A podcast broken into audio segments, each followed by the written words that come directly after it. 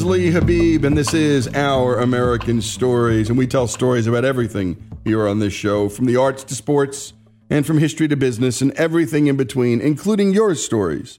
And we'd love to hear them. Send them to ouramericannetwork.org, and we'll put them up on the air. You are the hour in Our American Stories. And it's time now for our Rule of Law series, where we tell stories about what this rule of law thing is and what happens when it's absent or present in our lives. Today's edition comes from a Wisconsin father named Michael Bell. I got a phone call at 2 a.m. on November 9, 2004. It was my oldest daughter, and she said, Dad, you need to come to the hospital right away. Michael's been shot. When I arrived, I saw that the district attorney was huddled with about five police officers. The last time I saw my son alive was on a gurney. His head was wrapped in a big towel and blood was coming out of it. I had learned that an officer had put a gun directly to Michael's right temple. The gun misfired and then did it again, and this time he shot him. From the beginning, I cautioned patience, though Michael's mother and sister were in uproar. But as an Air Force officer and a pilot, I knew the way that safety investigations are conducted and I was thinking that this was going to be conducted the same way, yet within 48 hours I got the message. The police had cleared themselves of all wrongdoing. In 48 hours, they hadn't even taken statements from several witnesses. Crime lab reports showed that my son's DNA or fingerprints were not on any gun or holster, even though some of the police involved in Michael's shooting had claimed that Michael had grabbed his gun. The officer who killed my son his name was Albert Gonzalez.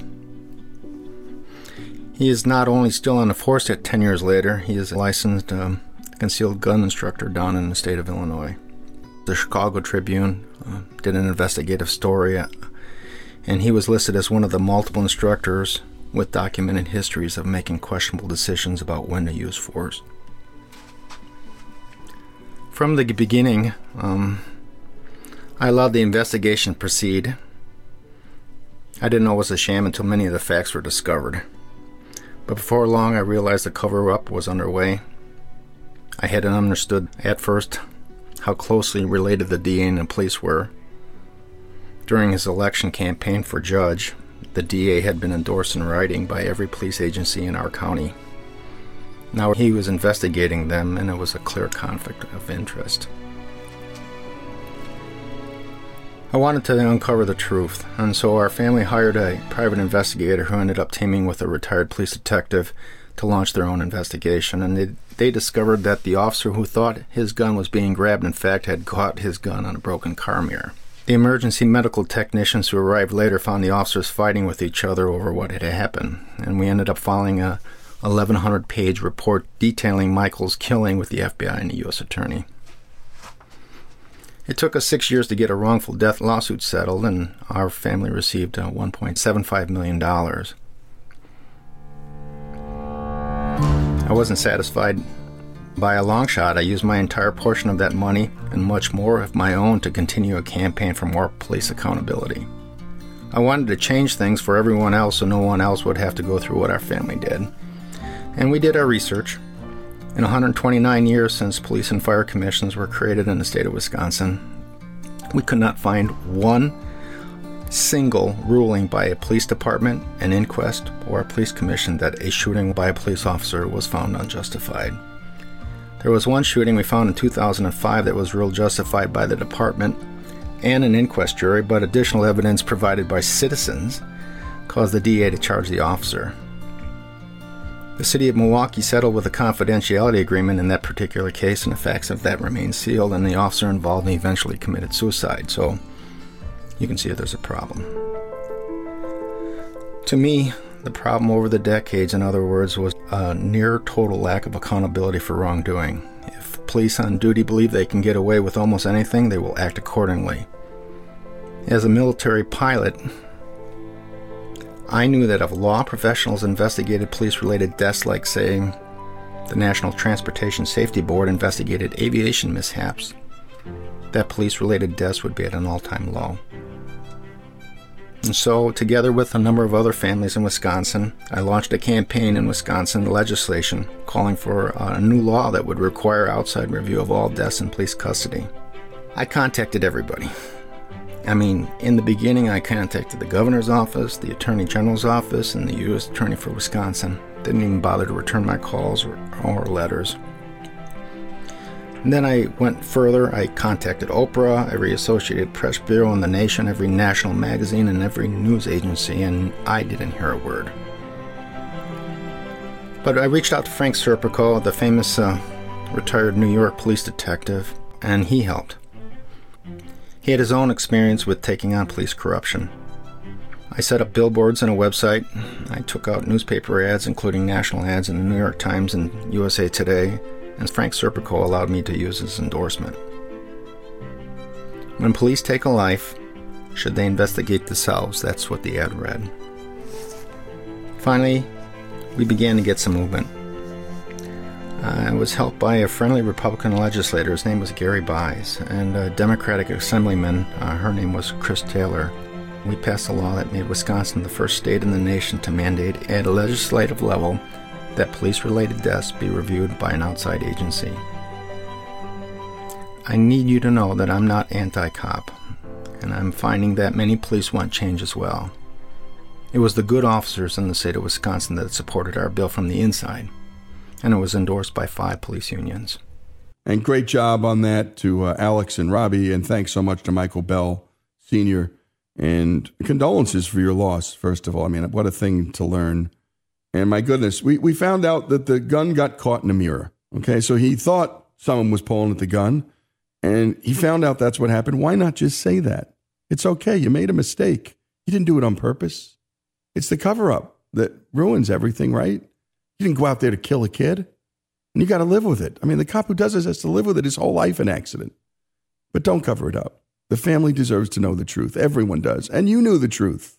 It's a great story, and it's why rule of law matters in everyone's life, and that Wisconsin passed this rule, making all deaths at the hands of an officer reviewable by an outside party. I'm so proud of the people of Wisconsin and to Michael Bell Sr. Michael Bell Sr.'s story, his son's story, a great legislative story here on Our American Stories.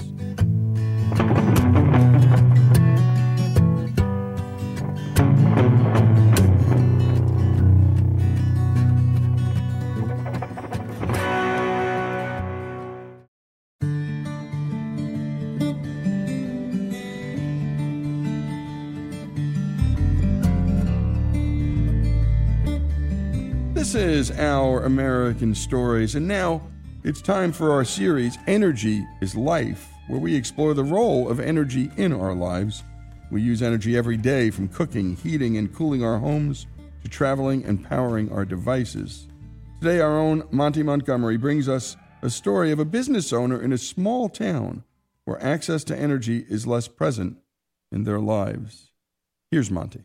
For 225 miles, the state of New York borders Pennsylvania along rolling hills, farmland, and small hamlets. Today, we hear from one of the individuals living on the border between these states.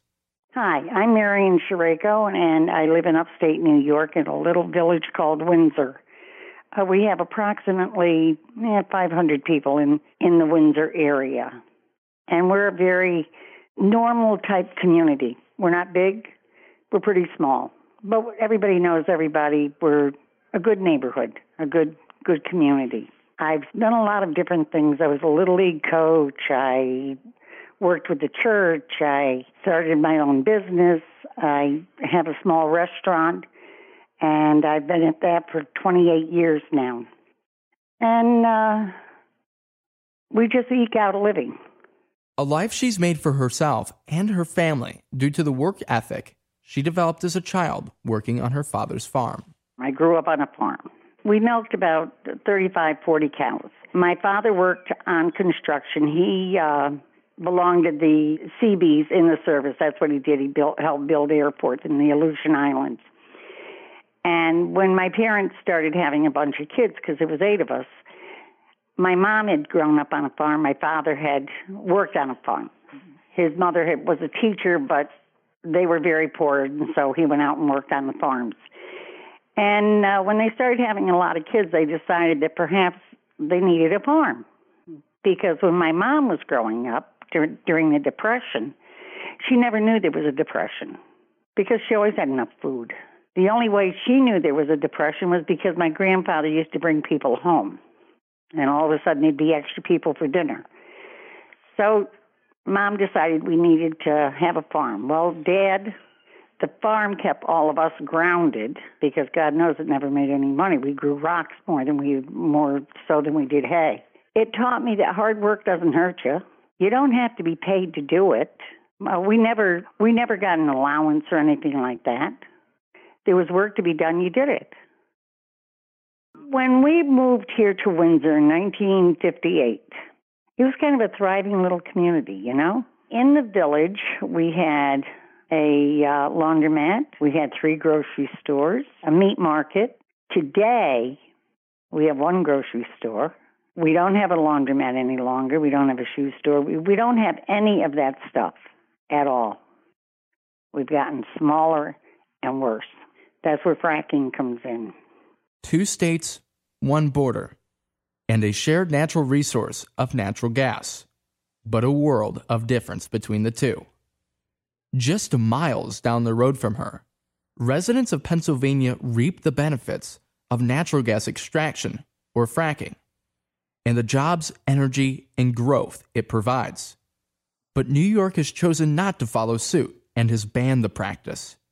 This whole situation has put in jeopardy countless lives that Americans have built. Lives like Marian's, who became a businesswoman to support her family. I own a pizza shack.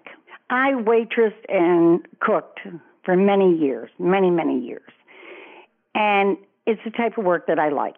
I really like it. So in 1987, I decided I should go to college and I should get a degree uh, get my associates because you know people come up to you and they say, "Oh, and where did you go to school?" Now you don't want to say to them, "I went to high school."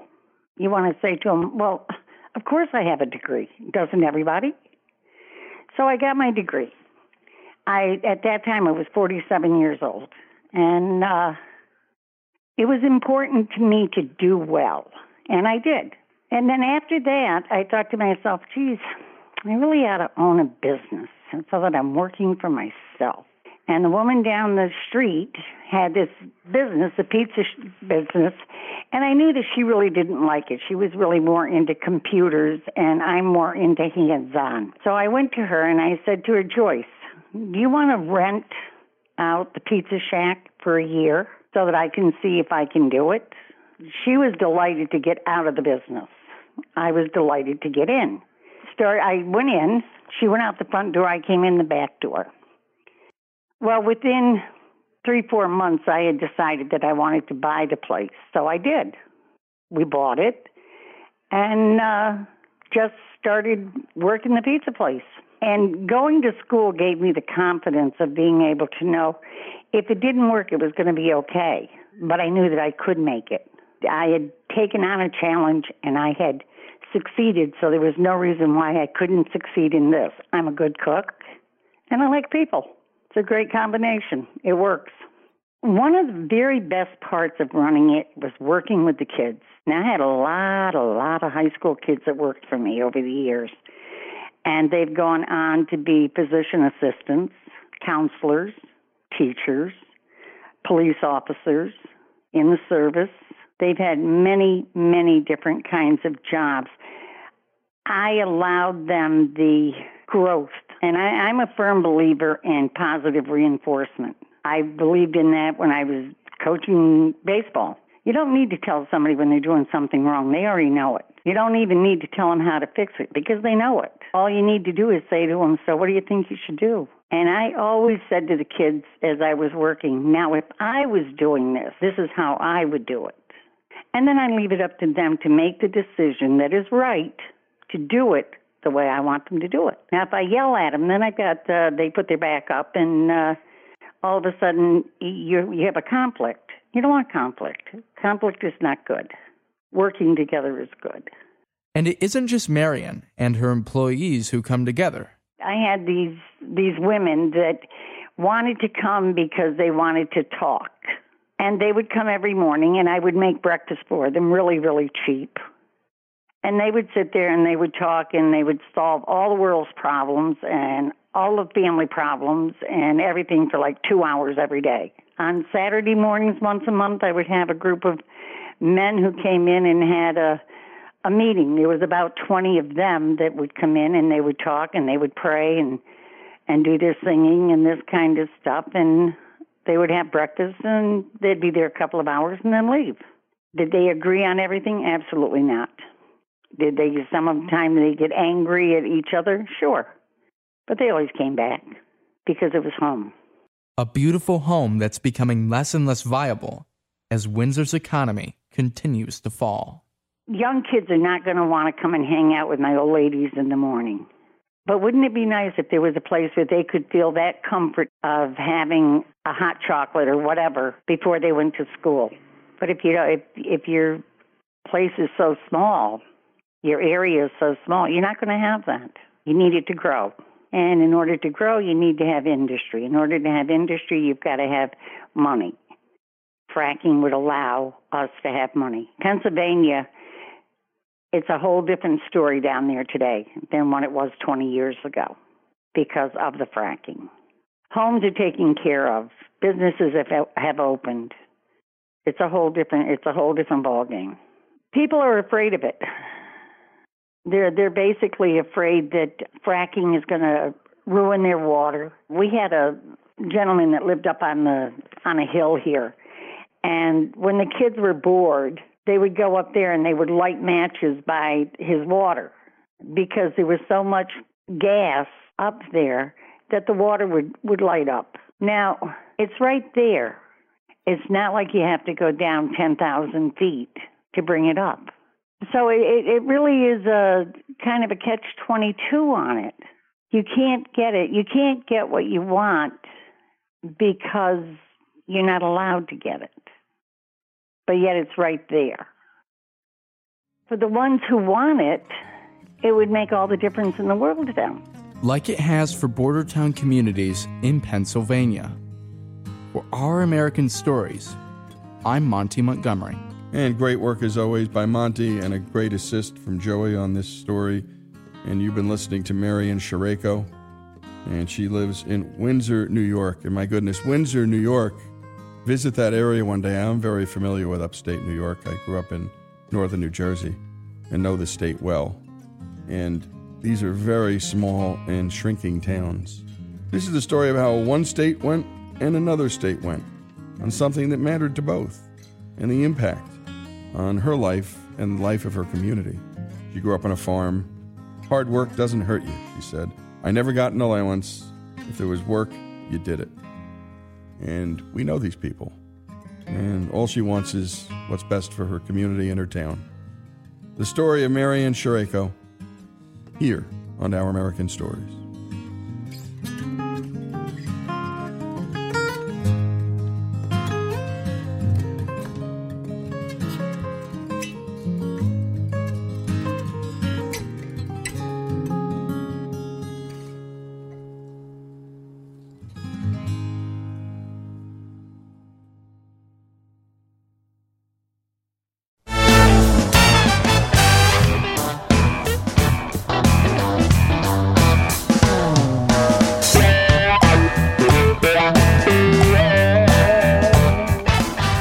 Is Our American Stories, and we like telling the stories about all kinds of people the good, the bad, the ugly, and the bizarre. Which brings us to our supreme executive producer and chief proprietor of strategic irrelevance and irreverence, Jesse Edwards, with a story that is sure to tantalize all of your senses about an old school hacker. Take it away.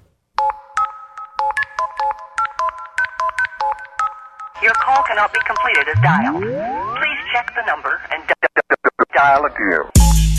This is the story of a guy known as Captain Crunch. His real name is John Draper. He's legendary in the world of computer programming and hacking. The son of an Air Force engineer who himself joined in 1964. While stationed in Alaska, he helped his fellow servicemen make free phone calls home by devising access to a local telephone switchboard. If you'd like to make a call, please hang up and try again. Now, in case there are any young people listening, back before we all had smartphones, we used landlines. Or phones that were attached to the wall by wiring. If you need help, hang up and then dial your operator. And you even had to pay more money to make long distance calls, God forbid. After the Air Force, John Draper was trying to test the signal strength of one of his own pirate radio stations when he broadcast the phone number for listeners to call in to report the strength of his signal. Well, he got a response from a group of blind kids who told him about a special whistle that could be found inside boxes of Cap'n Crunch breakfast cereal. Here's John Draper. Well, my claim to fame is comes out of a Captain Crunch whistle box. If you hold up one of the holes like this and blow it, that's 2600 hertz tone. That 2600 hertz tone is what controls the AT&T American telephone system, and it was developed way back in the 50s. It got started from this really, and I learned about the phone company system and the switching tones, and I got a Captain Crunch whistle from one of the kids. So, what kind of mysterious power did this little whistle have over the national phone system? John Draper gives us a basic demonstration. With this, you want to dial a number, you call up a, a, a like a, a 5551212 information number, which is free, and, and then you blow it like this. And that just basically is the same thing as hanging up. You're hanging up on a trunk level, and you go a little chink sound, and then if you want to dial two, you go one, three, and you dial a number. And that was basically how you make free phone calls. That's pretty impressive. In a time when you had to pay for phone calls, this guy figured out a way to hack the system with a whistle that came out of a Captain Crunch box. So, next, Draper created the Blue Box, an electronic device that would recreate tones similar to this whistle. So I built a prototype of a blue box at home. I couldn't believe it. It worked. My, my parents thought I'd gone stark raving mad. And you can do just about anything with a blue box you can do as an operator. You can call other operators, you can call routing codes, you can tap phone lines, you can route calls all over the world by just knowing what the routing codes are. And you can stack tandems. So, once a long distance call had been initiated and the phone company heard the 2600 hertz tone, it terminated the call, but only at one end. Now, the person at the open end of the line with the special whistle or the blue box had all the power of the telephone company operator. They could call anywhere free of charge in the world, or they could tie up phone lines of an entire city by stacking the lines. Here's a demonstration. The number that's ringing at this point doesn't matter. What's important is that this call has gone over a trunk from New York to a distant 4A, which can be reset by 2600.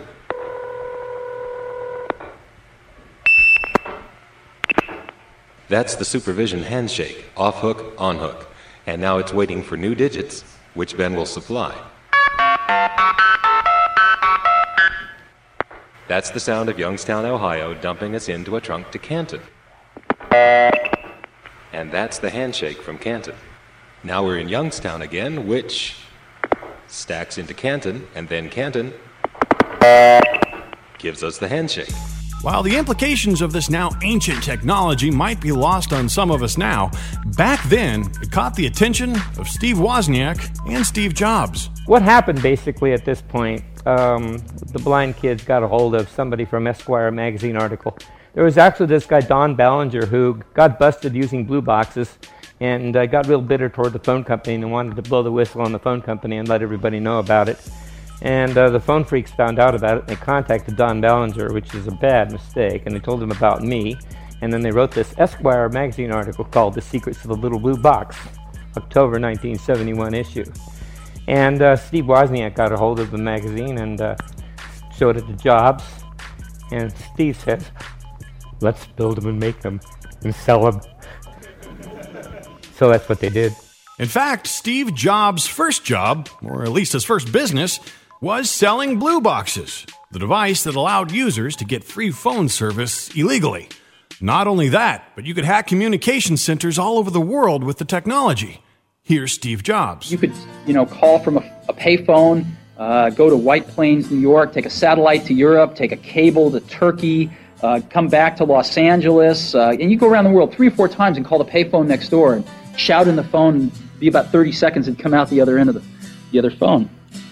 So we actually, and these were illegal, I, I have to add, uh, but in spite of that, we were so fascinated by them that Woz and I actually figured out how to build one. We built the best one in the world. It was the first digital blue box in the world. And uh, we would uh, give them to our friends and use them ourselves. And, you know, you, you rapidly run out of people you want to call. But it was the, it was the magic of the fact that two teenagers could build this box for $100 worth of parts and control hundreds of billions of dollars of infrastructure in the entire telephone network in the whole world. But it seems like all fun and illegal things like this eventually come to an end.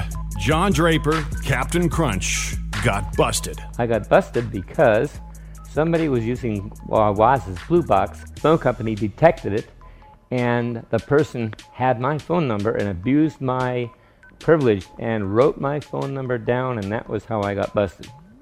Otherwise, I would have been pretty, pretty safe even today because I was very careful.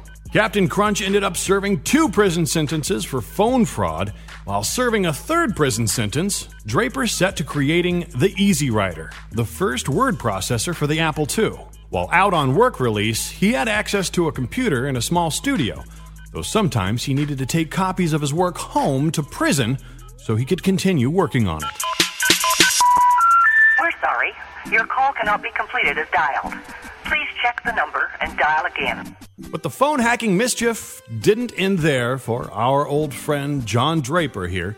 After prison, he made a fascinating discovery while scanning 800 numbers. Maybe two or three years later, and uh, discovered a very interesting phone number.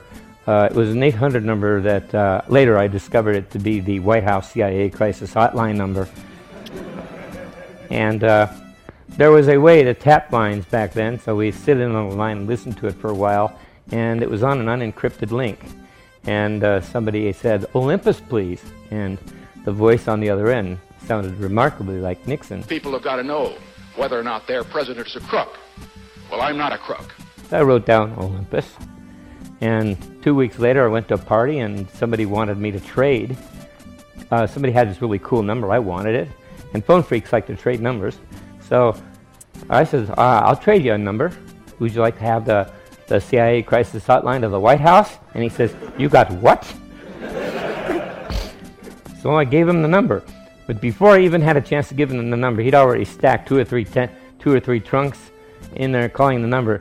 And he got, got him on the line. And uh, he said, uh, Sir, we have a national crisis on our hands here. He says, What's the nature of the crisis? He says, Sir, we're out of toilet paper. They hung up.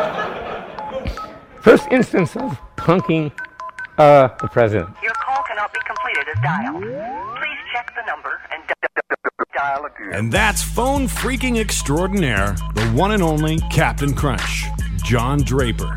This is Our American Stories. And thank you as always, Jesse. As odd and irreverent as always, John Draper's story, Captain Crunch's story, here on Our American Stories.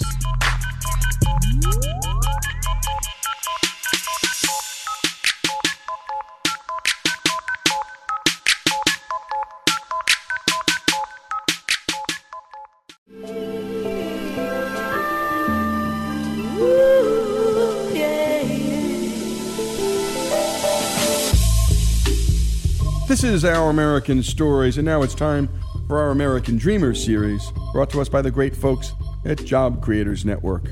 And they're always fighting for policies that help small businesses turn into big ones, and for small business owners and entrepreneurs who ultimately live their version of the American dream. And now we come to our next American Dreamers story, brought to us by our very own Joey Cortez. The book is geared for That's Dr. Luis Tomatis, a world renowned heart surgeon out of Grand Rapids, Michigan, who started a little after hours tradition that he features in his book, Tea at 4. At 4 o'clock, I have tea with cookies. And at the beginning, I will invite some people. And in a short time, they invite the people who heard about this. And now, four to five times a week, I have a guest to have tea.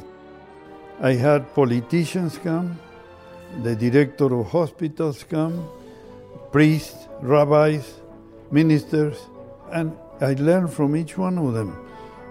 Really, I learn, I learned what, what are they thinking in this time, in this moment in America.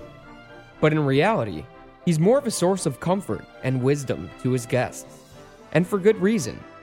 Luis has lived a storied life. Now 90 years old, Luis was born in Argentina, where he served in its cavalry, played rugby, and attended medical school. At the age of 26 years old, he went to Detroit for his medical internship, studying at the Henry Ford Hospital, one of the first hospitals in the world to train open heart surgeons. And they would train one of the best. I couldn't have done this in Argentina. I couldn't have done this in Europe. If you could have done in Europe, why I'm recruiting so many people from Europe to come here? And they don't come for the pay. I remember one of the researchers that I brought from Sweden that was very is very well known in Europe as a researcher. I asked, "Why did you come here?"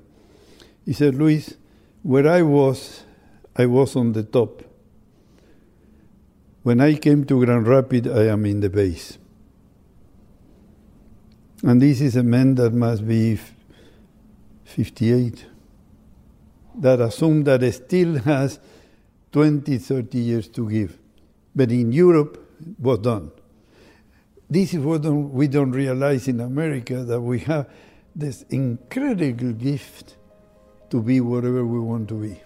Luis moved to Grand Rapids, Michigan, where he would also move his girlfriend from Argentina and marry her. At the time, Grand Rapids was a small place. Luis says only one restaurant was open on Sundays. Today, there are countless. In part because Luis helped put Grand Rapids on the map as a hub of the medical industry. It all started with the man whose life Dr. Luis would help save Rich DeVos the founder of the health, beauty, and home care products company, Amway. In his late 60s, Rich started developing heart problems and sought Luis's help. He underwent multiple bypass surgeries, but that wouldn't be enough. We're following this and got the conclusion that there is no other solution than a transplant. There's no way we can repair that. I investigated the whole United States transplant and I told them about a 71 year old man with all the problems that he had, an infection that he got when he went to Cleveland, that I had to repair three times, and everybody said, sorry, no dice. Nobody accepted in the United States. They don't operate people at that age without complications. So Dr. Luis looked elsewhere. He found a doctor in Europe that agreed to do the operation. They were in luck. The only foreigners the team could work on were the ones with Rich's rare blood type, because there were more heart donors in Europe with that blood type than recipients. Six to eight hearts would go unused a year in Europe. The operation would be a success, and Rich would go on to live another 21 years. The things he did in these 20 years were fantastic. He donated from his own money $1 billion. Rich was a visionary, but was not a man of details. After he bought the idea, he would say, Do it. And he had absolute trust in the sense that didn't, didn't say, Okay, report to me or tell me, do it. And imagine the huge responsibility when he said, Do it. And you did it, and he trusts me 100%. One day, Rich says, Why don't we start transplant here? We decided, I said, Rich, if we are going to have transplant here, we should bring a top man in transplant to start. And then he will train everybody. At the time, Dr. Luis was a heart and lung surgeon at Butterworth Hospital in Grand Rapids, Michigan. He brought over from Europe one of the best heart surgeons in the world and got to work. They would create a team of heart surgeons that could rival the best in any major city in America. Meanwhile, Rich DeVos conducted the merger between Butterworth Hospital and another local hospital, creating what would become Spectrum Health, which is now a network of 14 hospitals across Michigan, employing 31,000 staff and 4,300 doctors and advanced healthcare professionals. We'll sit down and say, Well, finally, it happened, Rich. Rich would say, You did it. And I said, Rich, I didn't do it. We did it.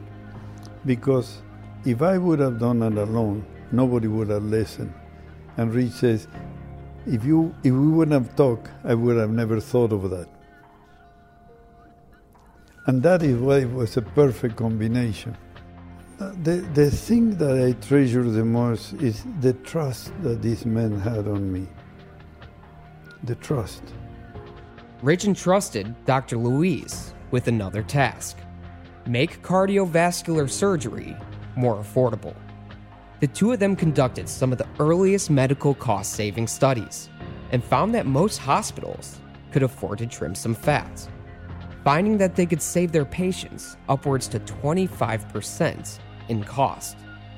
And so, Spectrum Health responded. They are consistently in the lowest 25 percentage of cost compared to hospitals of similar size in the nation, translating to prices that are significantly less than other hospital prices. This, Dr. Luis hopes, will encourage other hospitals to follow suit, making healthcare more affordable to more Americans.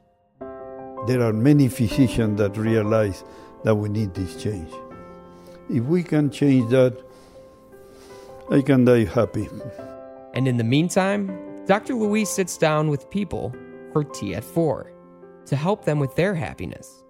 He lets them talk their own way through their problems and ideas and drops nuggets of wisdom along the way. Many of the people come and tell me, I, I think I found the girl or the boy who is going to make me happy. I said, would, be, would you be willing to put it in another way? I find the person that I can happy, can make happy the rest of my days. If you think in that term, it will work. If you think in the other term, you may be frustrated. Love is giving, not receiving. You receive because you give. Which is exactly what Dr. Luis is doing with all his guests, giving them his time, his energy, wisdom, and friendship. I feel in some way I'm contributing. I have been surprised of people of very high positions that have to make important decisions and don't have anybody to talk about the important decision. And they need to be heard to help these, these people think, just to give some time peace for them. Uh, there, there are some people who have made terrible mistakes in their life. But life doesn't finish until they bury you. And, you know, and this applies especially many, many people, many minorities that feel they are very heavy, heavily loaded with their past. And I always tell them the same look, you have only one life to live. One life to live. What you don't do in this period of life that you don't never know when it finishes, you will never do it before. And remember one thing nobody cares. Remember one thing if you are a failure, nobody cares. If you succeed, they will respect you and so on. But it's only in one life to live. If your grandmother was such, oh, nobody cares. They ask you, and what are you going to do in this period of life? This is why I'm eternal optimist, and you see in the back of the book is my philosophy.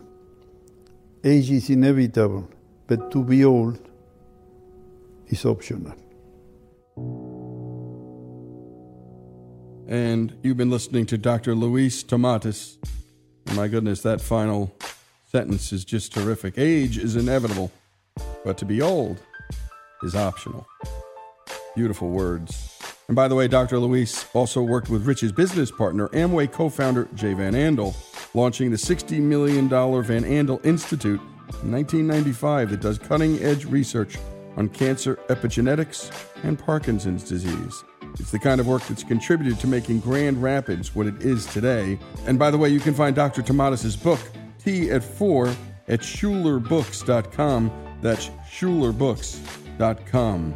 Our American Dreamers story, Dr. Luis Tomatis' story, here on Our American Stories.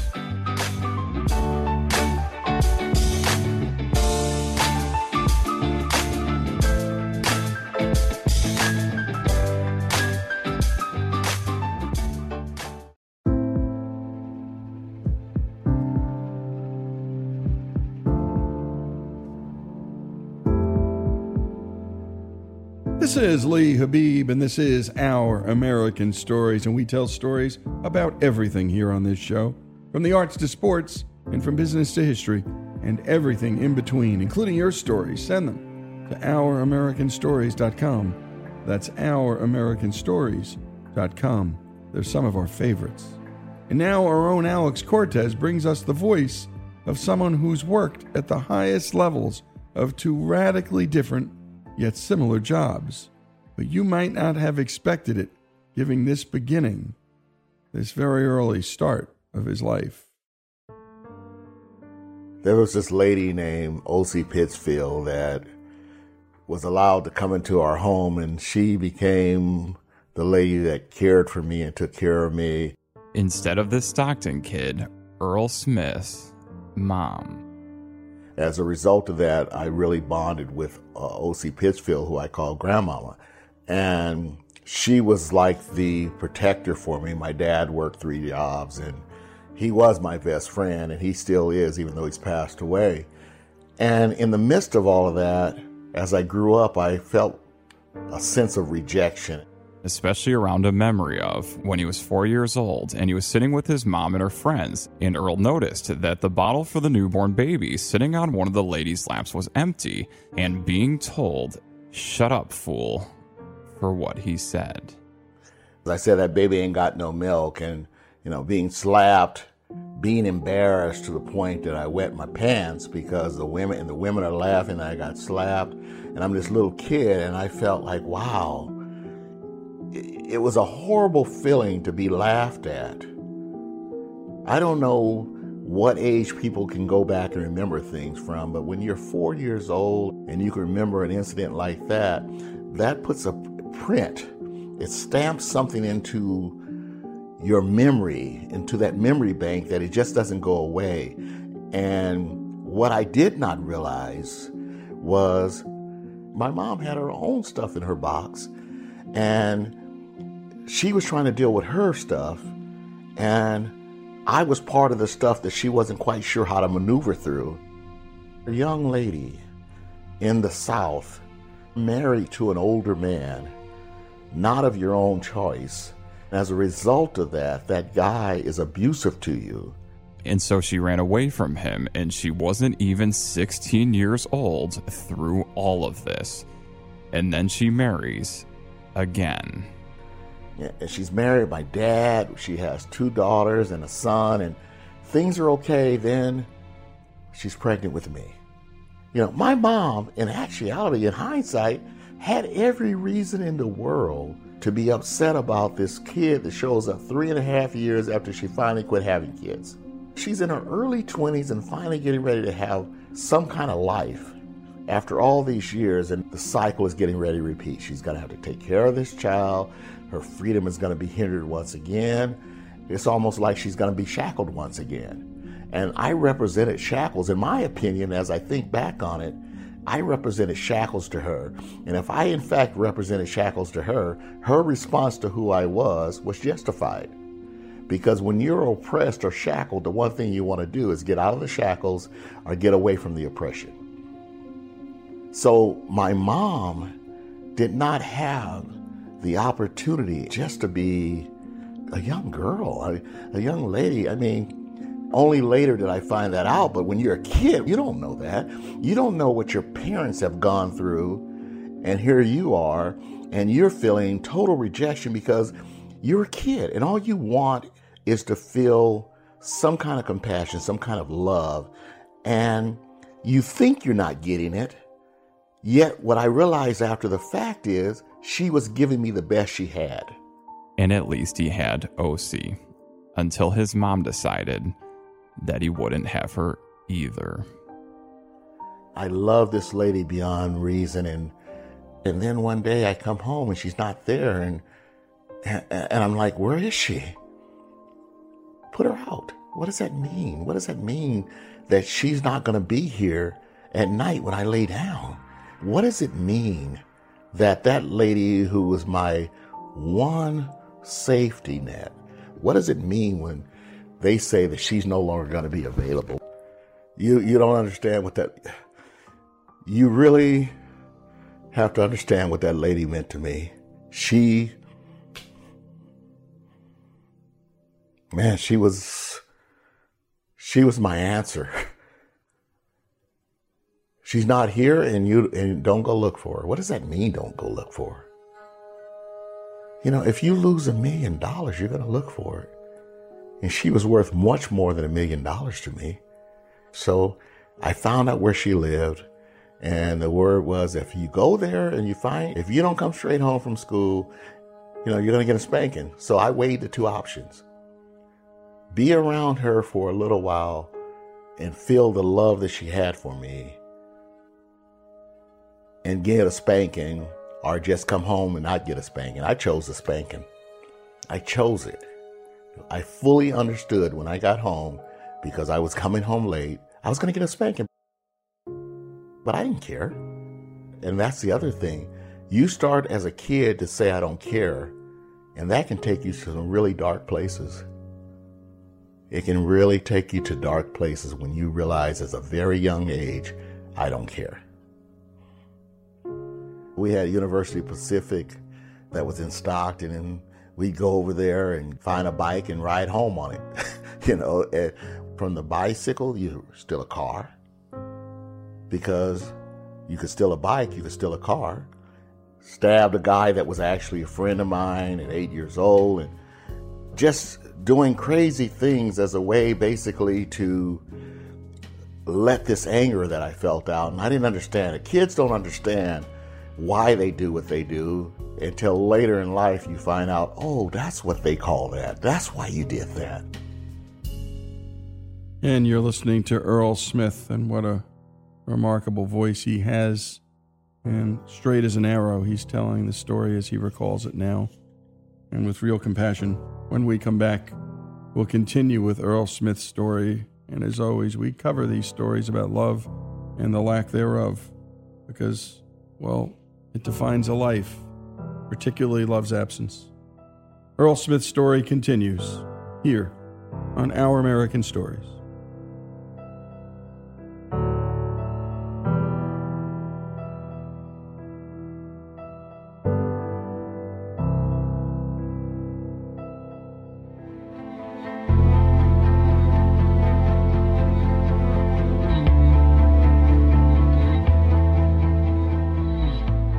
We continue with our American stories and with Earl Smith's story.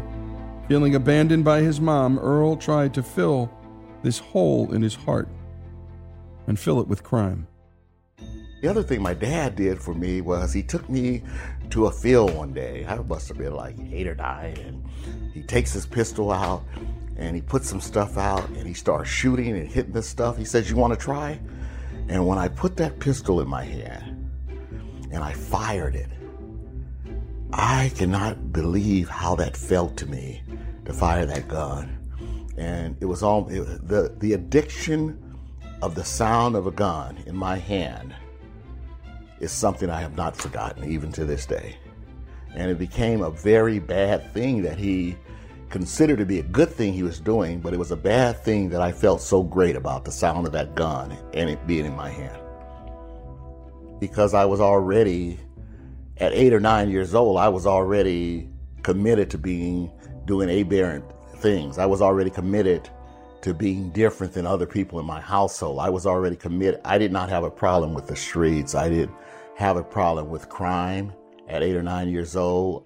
And the gun part was just power.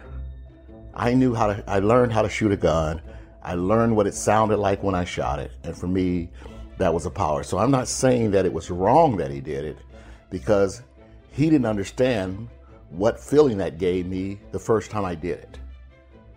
It's almost like if you use drugs, if you if you shoot dope, you're not going to remember what it felt like. Everyone says, "Hey, you want to get high."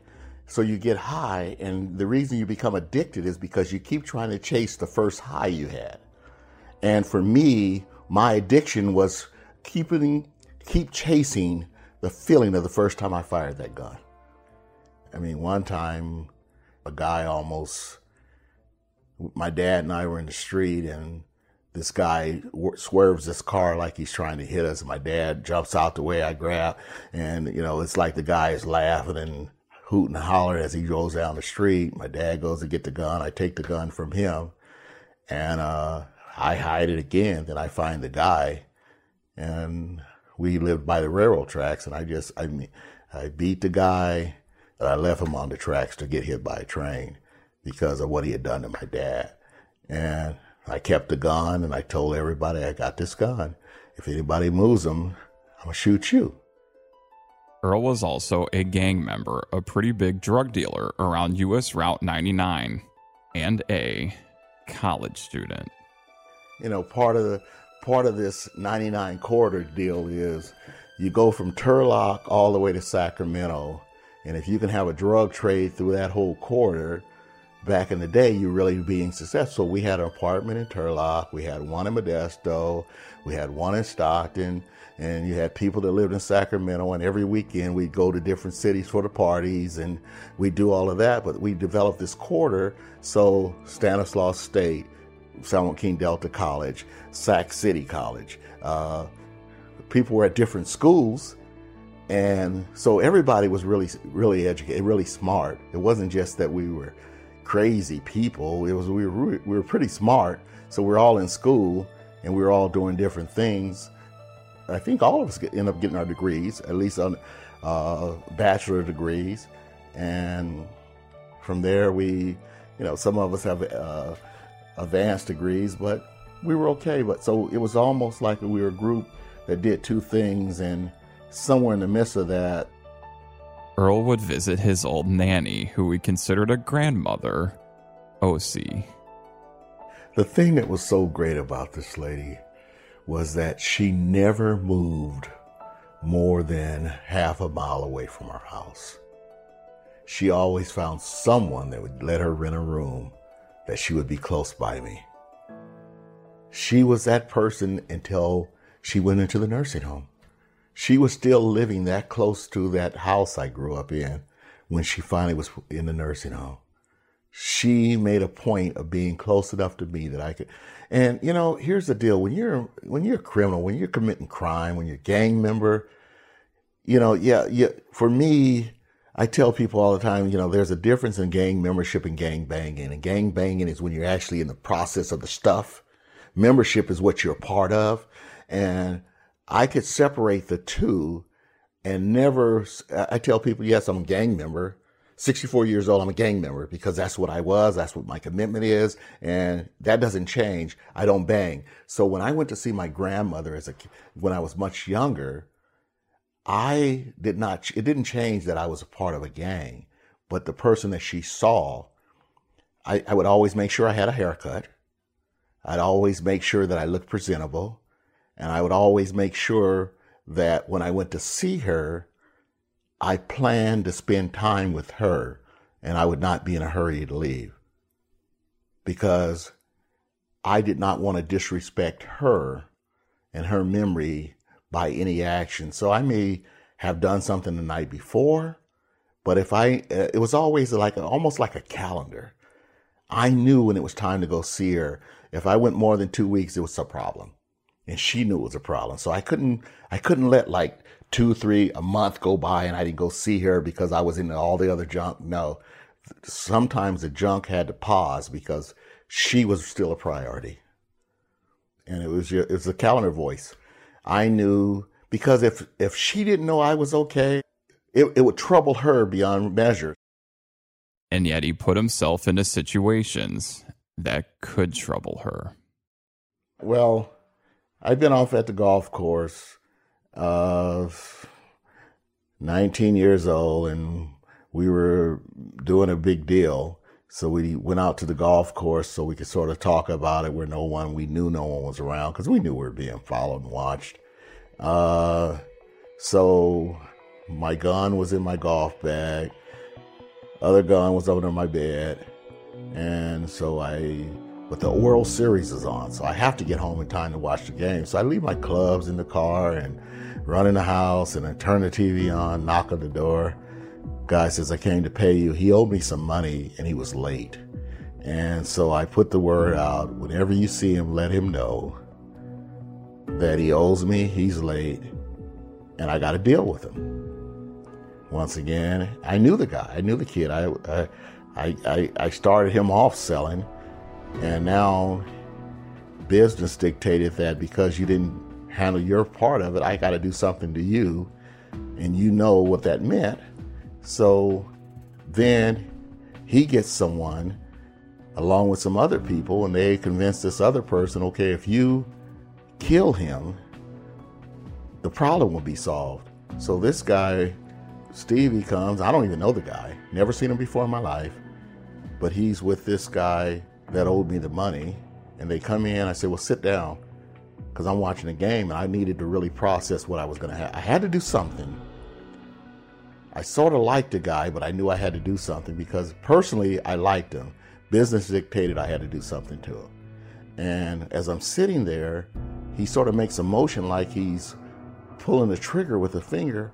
And the guy he's with, while I'm watching the World Series, he just gets up and takes a gun and starts shooting me. And so, no gun up under my uh, couch, no no gun in the living room. Uh, so now I'm dodging, trying to dodge bullets, and I grab a coffee table. The bullet goes through a coffee table. It hits me, and he has six bullets in the gun. He hits me all six times. I'm shot in my face, my neck, my shoulder, my back, because I'm sort of turning and spinning. And one bullet goes in and comes back out, so I have seven holes in me. And then he stands over me clicking the gun. And the guy that brought him there said, Come on, let's go. He's done. And they walk away. And it doesn't get more compelling than this, folks. You're seeing it, you're feeling it, you're hearing it from Earl Smith.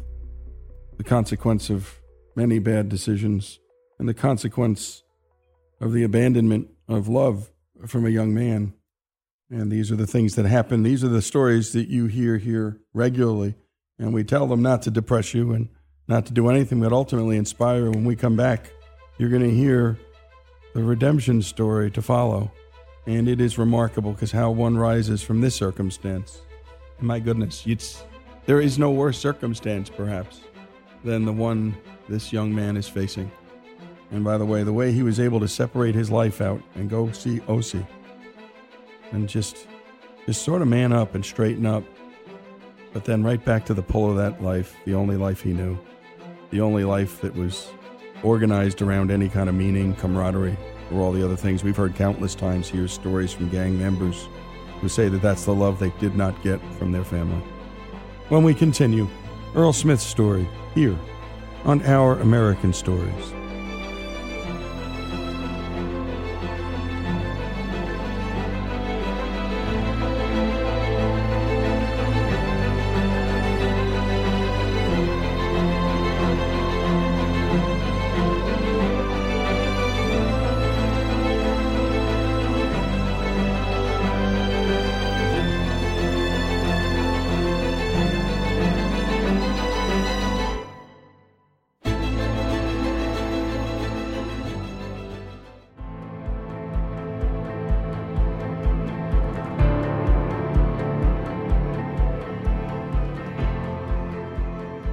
And we continue with our American stories and with gang member Earl Smith's story of finally being on the receiving end of gunfire. The other part that really was sort of weird when you're on the other end of the gun, when you're firing it and you feel the vibration in your hand as you pull the trigger and the sound sort of travels through your hand, through your arm, up into your ears and into your heart. The sound of a gun when you shoot it actually almost, it, it, it seems like it, for me, it was hitting my heart and it became part of that. But now I'm getting shot and I know exactly like how some people must have felt. When you get shot, it's just like you have a poker, a hot poker that's been sitting in fire that is poked into different parts of your body. And the only thing I kept thinking is, I need water. I'm hot. I'm burning up. I'm burning up. I need water. I need water. It was just like these hot pokers were like in my face. There were hot pokers where I'd been shot and in my neck. There's hot pokers and in my chest. There's hot. Uh, I'm just like someone has taken a branding iron poker and poked it all the way into me so it went through me and it stopped at a point, and that point it stopped at is like I'm on fire. But I'm not on fire in one spot, I'm on fire in a lot of spots at the same time. And it it's almost like you would take a flame and put it inside of someone's body and allow it to continue to burn. I mean, think about this. So the, the police have me under surveillance. They're getting ready to bust me. So they're on a corner, an unmarked car. These guys come in. I'm shot numerous times. My neighbor said they didn't know if it was firecrackers or what was going on. They could just hear bam, bam, bam, bam, bam, bam. And then they leave and they walk out, still under surveillance on the corner over there. I get up. I knock on my neighbor's door and say, Can you call the police? I've been shot. She starts screaming. She calls the police. They're there in no time at all because they're, you know, wow, of course they're going to be there in no time at all. They come in, they walk right past me. They don't say a word to me. They start going through my house. Then they leave. Another set comes in, and the lady, Miss Lorraine, says, Well, where's the ambulance?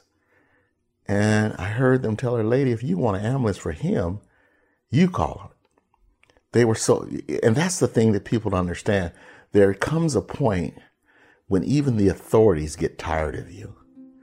They get tired of what you're getting away with. And at some point, they believe that death is the easiest thing to deal with because they no longer have to deal with a person like me.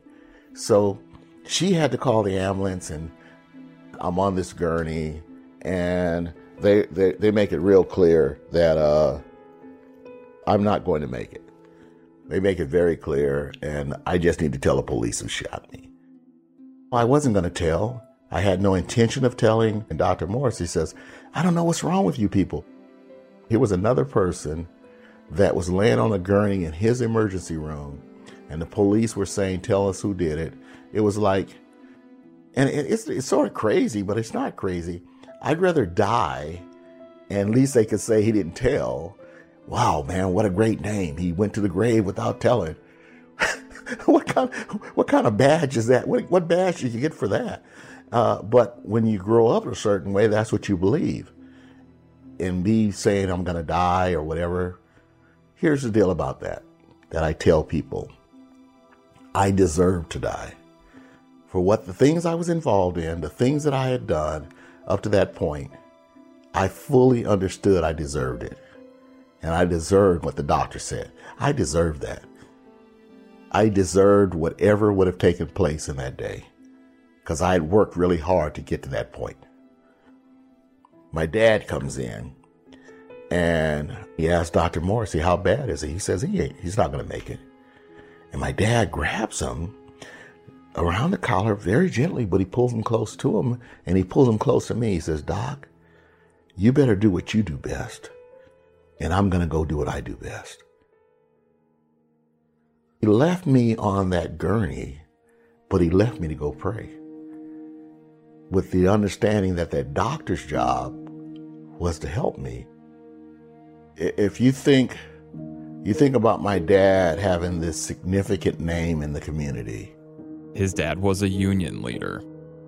Chief of police knows who he is. John McFall, who was majority whip in Congress back in those days, would come to the house and visit with my dad, and I called him Uncle John. And senators, Cranston, Hightower, they would come because they needed my dad's support for stuff. So he was significant. But when I got shot, my dad said, Son, this is bad, we're going to make it. He said, Son, you're a rebel, but you're God's rebel, and we're going to get through this. He didn't say you, he said we're.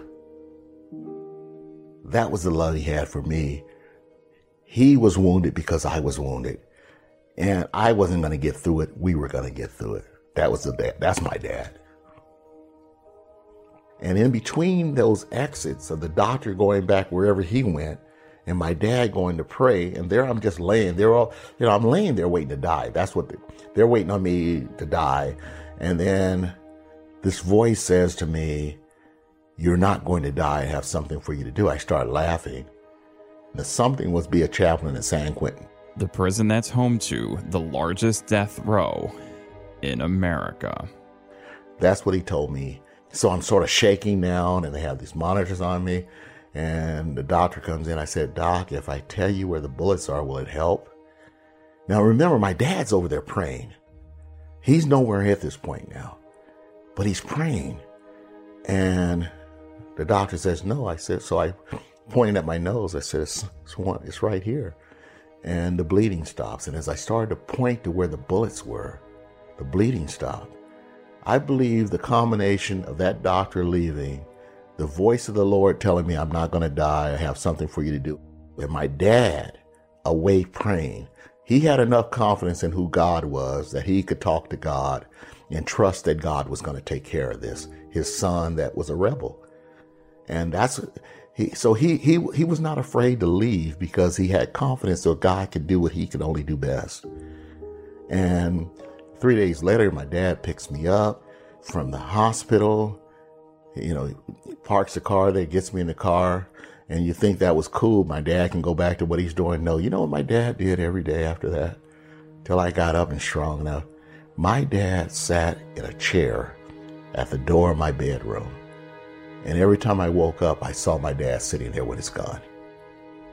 Now, when I slept, I don't know what he did, but I can tell you this. When I was awoke, my dad would sit, uh, when I look, he would be in that chair. He was guarding me. He's making sure that this thing didn't happen again. And that was my dad. And after all the embarrassments I'd done, I was embarrassed. I did some crazy things and my dad kept loving me in spite of it. Kept loving me. Earl goes on to Bishop College in Dallas to study religion and become a prison chaplain, but his counselors there told him that this goal was unrealistic given his criminal background, so they advised him to take a job with the Boy Scouts of America. People that say, well, that God voice thing is crazy. It didn't happen. Let me let. Here's what I need them to understand. In October of 1975, God says to me, "You're not going to die. You're going to be a chaplain in San Quentin prison." I'll tell you how God works. I'm at a I'm at a service club for Kiwanis. Um, Buzz Brewer, who worked for the Salvation Army as a, a correctional chaplain, says, Hey, didn't you say you wanted to be a, a prison chaplain? I said, Yeah, you know how you do an introduction at the Kiwanis clubs to tell who you are and what you're interested in. And he remembered that. He says, Well, there's an opening at San Quentin. Uh, you should apply. He says, Now they said they're going to hire this other guy, but at least you could apply. And I said, Okay. He comes back three weeks later and says, Hey, did you ever apply? I said, Nah, not yet. I'm going to get around to it. He says, I didn't think so. Here's the application. Fill it out. I fill the application out. I get a response from the state personnel board and it says, Dear Reverend Smith, I'm sorry to inform you that you do not meet the minimum requirements for the position. I ball it up, throw the paper down, and the voice of the Lord says once again, call him and ask him what you need to do. It's a test. I unball the paper. I call this number on the paper. There's a silent voice on the other end. And then the lady says, Reverend Smith, we're very sorry. We sent you the wrong letter. You are qualified. Well, I was qualified in 75 the night I got shot. And he said that's what I was going to do. I was already qualified. So then I get the new letter. I go to the interview. The guy that they're going to hire says, are you here for San Quentin? I said, yeah. He says, well, you can forget it. They've already promised me the job. I said, okay, well, I just need to go ahead and go through the process. He doesn't know anything about me. I now, I knew about him. Well, here's the way it worked. He worked there for five and a half months on probation, and then they decided not to hire him. And when they decided not to hire him, they then called me and asked me, was I still interested? The guy that they decided not to hire became a volunteer that I trained, and he became a phenomenal chaplain. And we both agreed it was not that he was not qualified to be a chaplain. He was just at a place that God had already reserved for me. So whatever you say about the voice, exactly what I told people God said is what happened. So if when you put it all together, wouldn't you believe that God, you'd have to believe that voice too, wouldn't you? And when I'm hired to go to work there, I remember walking into the chapel and I look around as I'm walking in, I see a guy making a drug transaction over by the bathroom. I see something else taking place. And then I realized, thank you, God, this is where I need to be because everything I saw, I could understand. And then right after that, the prison went on lockdown because of another killing. And so 13 of the next 16 months I was there, the majority of those 13 or 16 months, they were locked down. And I started having to go to the cell blocks to see guys. So I wasn't like there and everybody was in church. And, you know, I was like, wow, is this what it's going to be like? And so I started going out and talking to guys. I talked, I had no problem talking to gang leaders. That was the, that was the training I had. And, you know, then that December, of my first year there. I'm still six months in. I still haven't done my six months probation. I'm giving out Christmas cards and on my unit and I'm giving these Christmas cards out and I saw a guy once when he shot me. I saw him once in court. I didn't testify against him because I wanted to kill him. And I want, but I needed him on the street. And the third time I see this guy in my entire life, he's now on the second tier of North Block in San Quentin and no one knows he's the guy that shot me. And I don't know that he's there till I'm giving out Christmas cards. And I remember, and I'm only telling the story because it's part of what God can do in bringing things to pass and making clarity out of rough situations and you think that you're okay. You think that God has really gotten you smooth. I'm a chaplain now. What? So what if I was a drug dealer? So what if I'm a gang member? So what if I've done all that other stuff? God has blessed me beyond measure. Then all of a sudden, here's what happens. I see this guy. And when I see this guy, I realize I really had not forgiven him. It was just talk. I was angry. I looked at him. He jumped away from the bars. He said, Hey man, uh, I got shot too because I knew that a guy knew shot him. The guy that shot him recently died in prison. He was doing a life sentence. So he gets away from the bars. I keep on giving out these Christmas cards and I'm crying now because I realize I really have not forgiven this guy. And now he's in a situation. All I need to do is tell somebody from home that's the guy that shot me and it's a done deal. And I was thinking, God, why would you make me feel I was okay? That everything was all right to get me to this point. Now I'm going to have him killed. I mean, you think about this. You learn about all these things if you go to college or seminary, and forgiveness is this, and you release it, you forgive, and you forgive. How many times you heard forgive and forget? Well, it sounds good but when you're confronted by that thing that's caused you harm or pain, is when you realize, do you forgive? And even when in the midst of your forgiveness, have you really forgotten? For me, it was not only had I not forgiven, but it was forgetting about it was far removed because when I saw him, I realized that he had got away with doing something to me that I had not retaliated for. And I'm a chaplain and I'm thinking like that. And I'm like thinking, God, why did you let me get here to think like this? That was the kind of thinking, thinking that I had when I was in the world. And here I was thinking that same way as soon as I saw him. And it, it was, it was a very scary moment for me. And that's why I just cried. I was just like, what is going on? Why would you let this guy be here? Why would you allow me to be confronted with him knowing that I really had not forgiven? Why would you make me think I forgave him? You ever have a conversation with God where you're trying to rationalize what you're dealing with and, and, and it's almost like you're angry with God because you can't understand why God would make you feel like you were further along than you really are. And you're troubled by the fact that you're not as far along as you thought you were. And that's when I saw that guy, that's where I was. The thing that's so great about God is he takes you to the end and calls you to have to pass over that thing to get back off. Sometimes you get to the end and to get away, you have to go back or pass the thing that you crossed over on the journey.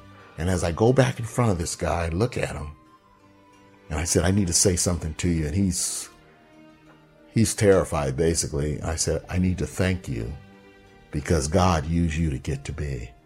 I don't even know where those words came from. I left there. I went to my chapel. I sat down in my chair in my office and I just started crying.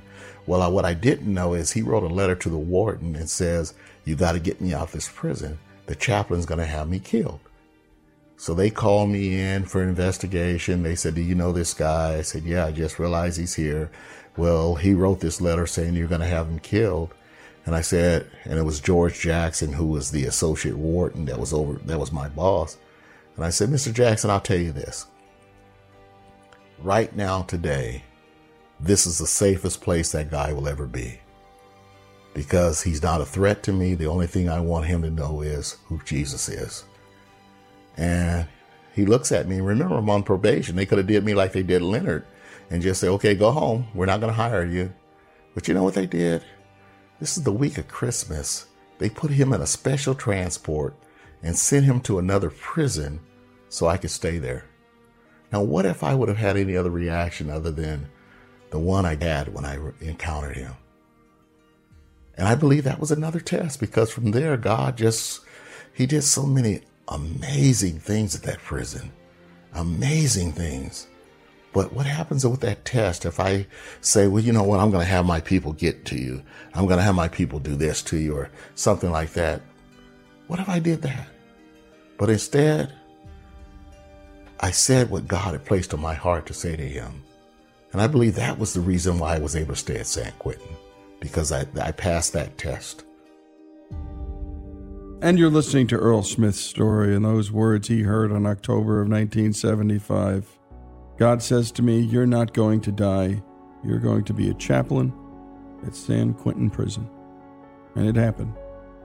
By the way, there's so much more to Earl Smith's story that you can read about in his powerful book titled Death Row Chaplain Unbelievable True Stories from America's Most Notorious Prison. Get it at Amazon.com today. And at the very beginning of the story, we teased that Earl worked at the highest levels of two radically different and yet similar jobs one as a chaplain for San Quentin's prisoners, and the other as the chaplain for millionaire athletes. Earl was the chaplain for the San Francisco Giants, and he is still the chaplain for the Golden State Warriors and the 49ers. But millionaire athletes and prisoners often come from the very same neighborhoods and are dealing with the very same human brokenness that affect us all. Earl Smith's story, here on Our American Stories.